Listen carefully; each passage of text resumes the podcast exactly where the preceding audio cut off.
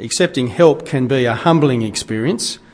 Um, to admit you can't do something that can be difficult, maybe especially for us guys, seems to be the case. However, sometimes to not expect, uh, accept help can just lead you into more trouble. I was in Sydney the other day and saw one of those mobile handyman vans zipping around on the roads, and on the side of the van it said, We repair what your husband fixed. Rude, I thought. Um, although, to be honest, I think Sue has them on speed dial now. Accepting help can be humbling, but today's passage is all about accepting help from God. Now, you may not have realised you needed help from God, but at the risk of offending you, uh, you do. We all do. That's because in the Bible, God consistently says that none of us are good enough to deserve eternal life. Uh, we actually don't treat God well enough to deserve that. We don't treat Him with the obedience or the reverence or the respect that is due to Him. And if anything, we deserve to be punished by Him. But in this morning's passage, God offers to save us from that punishment if we would simply accept His help. Now, at first, that's a little difficult to see in today's passage because it's a bit of a long and complicated one. We just heard read the first 13 verses of chapter 49, but I'd actually like us to think all f- through chapter, the whole of chapter 49 and into chapter 50 as well. And the way these two chapters operate is that they're a, they're a bit like a play where different people are talking at different times the difficulty, though, is we're never quite sure as to who it is who's doing the talking. So, with most plays, you know, Romeo and Juliet, for example, you get all these instructions enter Romeo, exit Juliet, and then you get the person's name printed in the text to say who's saying what. You know, good night, good night, parting is such sweet sorrow. We know that's Juliet speaking because her name's there. This bit of Isaiah Sorry about the coughing during the talk. This bit of Isaiah is as if there's a play going on, but all the labels have been dropped out. And so we've got all these voices speaking, but it's sometimes a little tricky to figure out whose voice it is. Well, to try and help us, on the outline, I've put in who the speakers are over these two chapters. Essentially, it starts with the Lord's servant speaking, he then gets interrupted by Zion, which is the voice of Israel. God responds to Israel, and then finally the servant picks up where he left off before he got in, interrupted. And it's then that we reach the punchline of the whole section. A punchline is, which is about an offer from God to help us. Let's see how it pans out. The first speaker we have is the servant. The verses we just heard read, they are often referred to as the second servant song in the book of Isaiah, as that mysterious servant who we first met in chapter 41 is suddenly back again. And immediately we should be feeling a little bit of anticipation here, because remember, this servant is huge. We first met him in chapter 41. He appeared out of nowhere, but he, was, he appeared to establish God's justice in all the earth. He would do it graciously, unswervingly, and with deep conviction and involvement with God Himself. Well, the servant again appears out of the blue. Some of the same things that we've already heard about him are said again. Again, it's stressed that he'll have a close connection with God. Verse 1 Before I was born, the Lord called me. From my birth, he has made mention of my name. He made my mouth like a sharpened sword. In the shadow of his hand, he hid me. He made me into a polished arrow and concealed me in his quiver. Intriguing little description. This servant virtually has been handcrafted by God like a polished arrow, just right for the task. But then God has hidden him away in his quiver so, that, so as to bring him out at just the right time. Verse 4, however, adds something new to the picture of the servant because it's now suggested for the first time that this servant is going to meet opposition in his mission. And the servant even talks about you know, feeling like giving up. Verse 4 But I said, I have laboured to no purpose. I have spent my strength in vain and for nothing. Yet what is due me is in the Lord's hand, and my reward is with God. See, this servant almost feels like he's giving, should, uh, feels like giving up here, doesn't feel like he's getting anywhere, but here's the real thing. In humble dependence on God, he presses unswervingly on. And so God goes on to tell him that because of this servant's faithfulness, a time is coming when he will be revered. And even though he's going to go through a period of rejection, a time of vindication is also coming. A time when kings and princes will acknowledge who he really is. Look at verse 7, for example. this is what the Lord says The Redeemer, the Holy One of Israel. To him who was despised and abhorred by the nation, to the servant of rulers. Kings will see you and rise up. Princes will see and bow down because of the Lord who is faithful, the Holy One of Israel who has chosen you. Okay, now this is a bit of a new revelation about this servant. He will be despised and abhorred by the nation, the nation, that is the nation of Israel, but ultimately come time, even kings will bow down before him. This is related to another second new thing that we see in this second servant song, and that is that by staying faithful to God, even in the face of opposition, this servant will not just help Israel, he's here to help everyone. Verse 6. It is too small a thing for you to be my servant to restore the tribes of Jacob and bring back those of Israel I have kept. I will also make you a light for the Gentiles, that you may bring my salvation to the ends of the earth. Now, back in chapter 41, it was also mentioned that the servant was a light to the Gentiles, but here it's getting even more emphasis. This servant is too big to contain himself to just Israel. He's going to do stuff that will bring salvation to everyone. And so by the time you reach the end of this, this servant song, verse 13, the whole earth is rejoicing over this one. All of which makes this servant even more mysterious and magnificent. Think about it. Despite being despised and rejected by Israel, this servant will stay faithfully reliant on God for help. And as a result, he will bring salvation to the ends of the earth. And he will be ultimately vindicated. We are, of course, reading about Jesus, aren't we? Uh, back in chapter 41, when we first met this servant, we thought about the fact that he was a puzzling figure. The Jews couldn't figure out who he was. But when you hit the New Testament, they fall over themselves to tell us that this servant is Jesus. And here again, what we're reading of this servant fits Jesus to a T. Jesus came and was despised by the nation. Israel rejected him, put him to death on a cross, and yet God ingeniously used that death on the cross to bring salvation to the ends of the earth as Jesus took the punishment of his people on himself, and afterwards he was raised to life, vindicated, seated at the right hand of God, and every knee, come time, will bow before him. And here it is written hundreds of years before Jesus even entered the world. All put down by Isaiah to display God's genius and plan to help us. But as extraordinary as that is, I want us to quickly keep moving on to capture the sense of the, the play that's happening in these two chapters. Because what happens now is that Zion interrupts the servant with a bit of an outburst. Verse 14. But Zion said, The Lord has forsaken me, the Lord has forgotten me.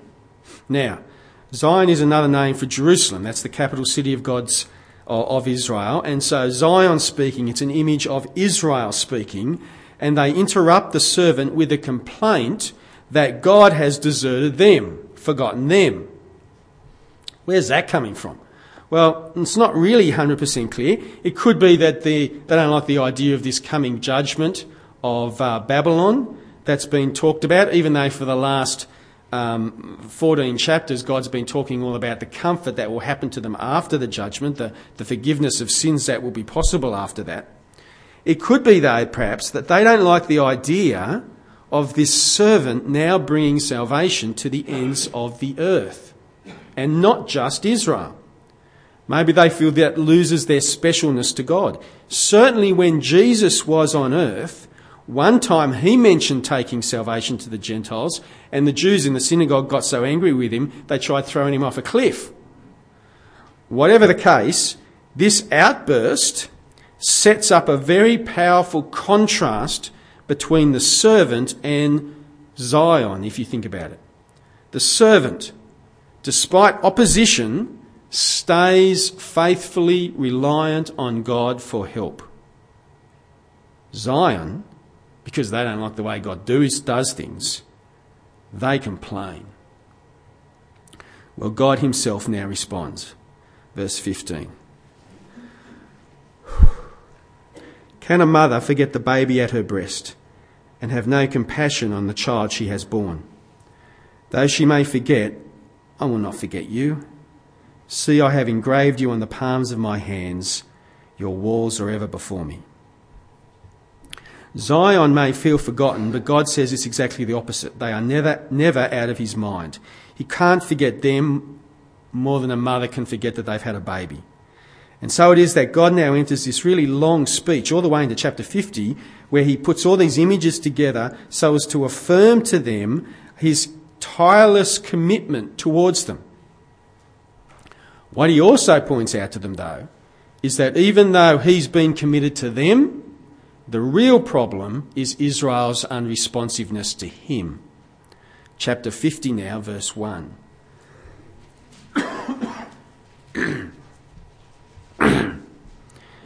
because of your sins you were sold. Because of your transgressions your mother was sent away. When I came, why was there no one? When I called, why was there no one to answer? Was my arm too short to ransom you? Do I lack the strength to rescue you? See, to get the point, Israel feel that they've been forgotten and forsaken. It's because they've forgotten and forsaken God. He's never stopped thinking of them. He's never stopped wanting to bless them. The whole reason the servant is on the scene now, remember, is to restore the tribes of Jacob and spread salvation to the ends of the world. And yet what keeps happening in terms of Israel is that when God comes offering help, no one bothers answering the door. When I called, why was there no one to answer? Was my arm too short to ransom you? See, it's not that God doesn't want to rescue Israel, not that He can't. It's just that they don't seem to want to be helped. All of which now sets the scene for the servant to again resume his speech again to tell us about suffering that he's going to go through, and again to further amp up this contrast between the servant and Israel. That whereas Israel has a track record of refusing God's help, the servant sees God's help as what will eventually save and vindicate him. Chapter 50, verse 4. The servant again resumes The sovereign Lord has given me an instructed tongue to know the word that sustains the weary. He wakens me morning by morning, wakens my ear to listen like one being taught. The sovereign Lord has opened my ears, and I have not been rebellious. I have not drawn away. I offered my back to those who beat me, my cheeks to those who pulled out my beard. I did not hide my face from mocking and spitting, because the sovereign Lord helps me. I will not be disgraced. Therefore, I have set my face like flint, and I know that I will not be put to shame. He who vindicates me is near. Who then will bring charges against me? Let us face each other. Who is my accuser? Let him confront me. It is the sovereign Lord who helps me. Who is he who that will condemn me? They will all wear out like a garment, the moths will eat them up. Again, with the hindsight, of the New Testament, this is a very vivid description of Jesus' experience, isn't it? The mocking, the spitting, the disgrace, the beating, it's all what Jesus went through. The personal resolve, the setting of his face like flint, the confidence in God despite the opposition, the looking to his heavenly Father for final vindication. It's all Jesus. Again, written hundreds of years before Jesus entered the world. But in particular, here's the thing to notice that here in Isaiah, it's being told to us here so as to build this contrast between the servant who, even in the midst of suffering, looks to the sovereign Lord for his help, and Israel, who will not look to God for help. And it all leads to the final punchline as the servant now says to us, the reader, Who are you going to be most like? Are you going to accept God's help when He comes knocking? Or are you not? Verse 10 Who among you fears the Lord and obeys the word of His servant? Let him who walks in the dark, who has no light, trust in the name of the Lord and rely on his God. That last phrase is pretty much the only command in these entire two chapters. It's the punchline of this whole play. Trust in the name of the Lord, rely on God. And notice in the beginning of that verse that this trust and reliance is described in terms of fearing the Lord and obeying the words of the servant. In other words, accepting God's help involves submitting to God's authority. Accepting the servant's help involves submitting to the servant's authority. Which might seem a humbling thing to do, but to not accept the help, that will put you in even more disaster. Verse 11. But now, all who, all you who light fires and provide yourselves with flaming torches, go walk in the light of your fires and of the torches you have set ablaze. This is what you will see from my hand. You will lie down in torment. It's a very vivid image. There's the choice. Get help from the Lord and his servants, submit to them, look to them for light in the darkness, or reject the offer, light your own fire for light, and you will lie down in torment. Now, these two chapters have a few ins and outs to them. But in the end point, it's very clear. Step back again. It starts with the servant saying that he's come to bring salvation to the ends of the earth, and he will do it by relying on God's help, even if it means him being despised. What becomes apparent, however, in the interchange between Zion and God that interrupts him is that Israel are not interested in accepting God's help at all. They are failing to answer when God comes calling. And so the servant sums it up by reminding us again that he does look to God for help and, uh, and urging us, the reader, to make a choice as to who are we going to be like, him or Israel. And you've got this vivid image of being in the dark, of desperately needing light to find your way out. And the servant is urging us, the readers, to be like him, to obey him, and to rely on light and help from God. Because to not do that, to think you don't need the help, to instead light your own fire, will end in disaster. Because remember, we do all need help. None of us deserve eternal life. But God offers to save us through the servant who brings salvation to the ends of the earth if we would just submit to him and accept his offer for help. And so this morning, a passage like this, I must ask you have you done that? Have you accepted help from God and His servant? Do you fear the Lord and obey the words of His servant? Or, in the imagery of verse 11, are you still running around holding up flaming torches of rebellion for your own light? Maybe you've been around church all your life but you have never actually personally talked to God, submitted to Him, and accepted His offer of help. And you know in your heart of hearts, you don't fear God. Maybe you're still living in the false hope that you don't need help, that you're good enough to get a place in heaven, despite God repeatedly telling us that we're not. It can be humbling to accept help. But whatever your situation, if you've been putting it off or never done it, don't put it off any longer.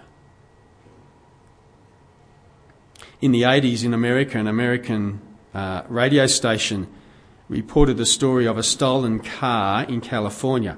Uh, police were staging this massive search for the vehicle and the person who had stolen it, even to the point of putting advertisements on the radio station to contact the thief, hopefully who might have been listening to the radio in the stolen car. It's because on the front seat of the stolen car was a box of crackers, which, unknown to the thief, had been laced with poison. The car owner had intended to use these crackers back at his house as rat bait. And so now the police and the owner of the car were actually more interested in obtaining the thief to save his life rather than recover the car. And so often when we run away from God and we refuse to submit to Him, and we think to ourselves that submitting to God and obeying the words of His servant, we somehow think that that, that, that would just make life boring. All we're really doing is eluding a rescue. Don't elude it any longer. This morning I'm going to finish by talking to God and thanking Him for His servant Jesus. I'm going to thank God for His offer of help. Um, you might like to pray quietly along with me. You might like to pray especially if you've never personally prayed this sort of prayer before.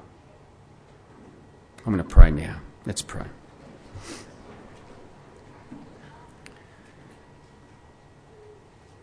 Dear God, I admit that you are right and I do need help. I don't deserve anything from you except to be punished. But God, you have promised that your servant Jesus would bring salvation to the ends of the earth by dying for our sin. And so I humbly accept your offer of help and forgiveness. I am astonished that you would do that for me, but I gratefully accept it. Thank you so much. And please, God, from this day forward, I want to serve you to the best of my ability. As you have said in your word this morning, please help me to reverently fear you and obey the words of your servant Jesus. Thank you that he came to help. I accept it. Amen.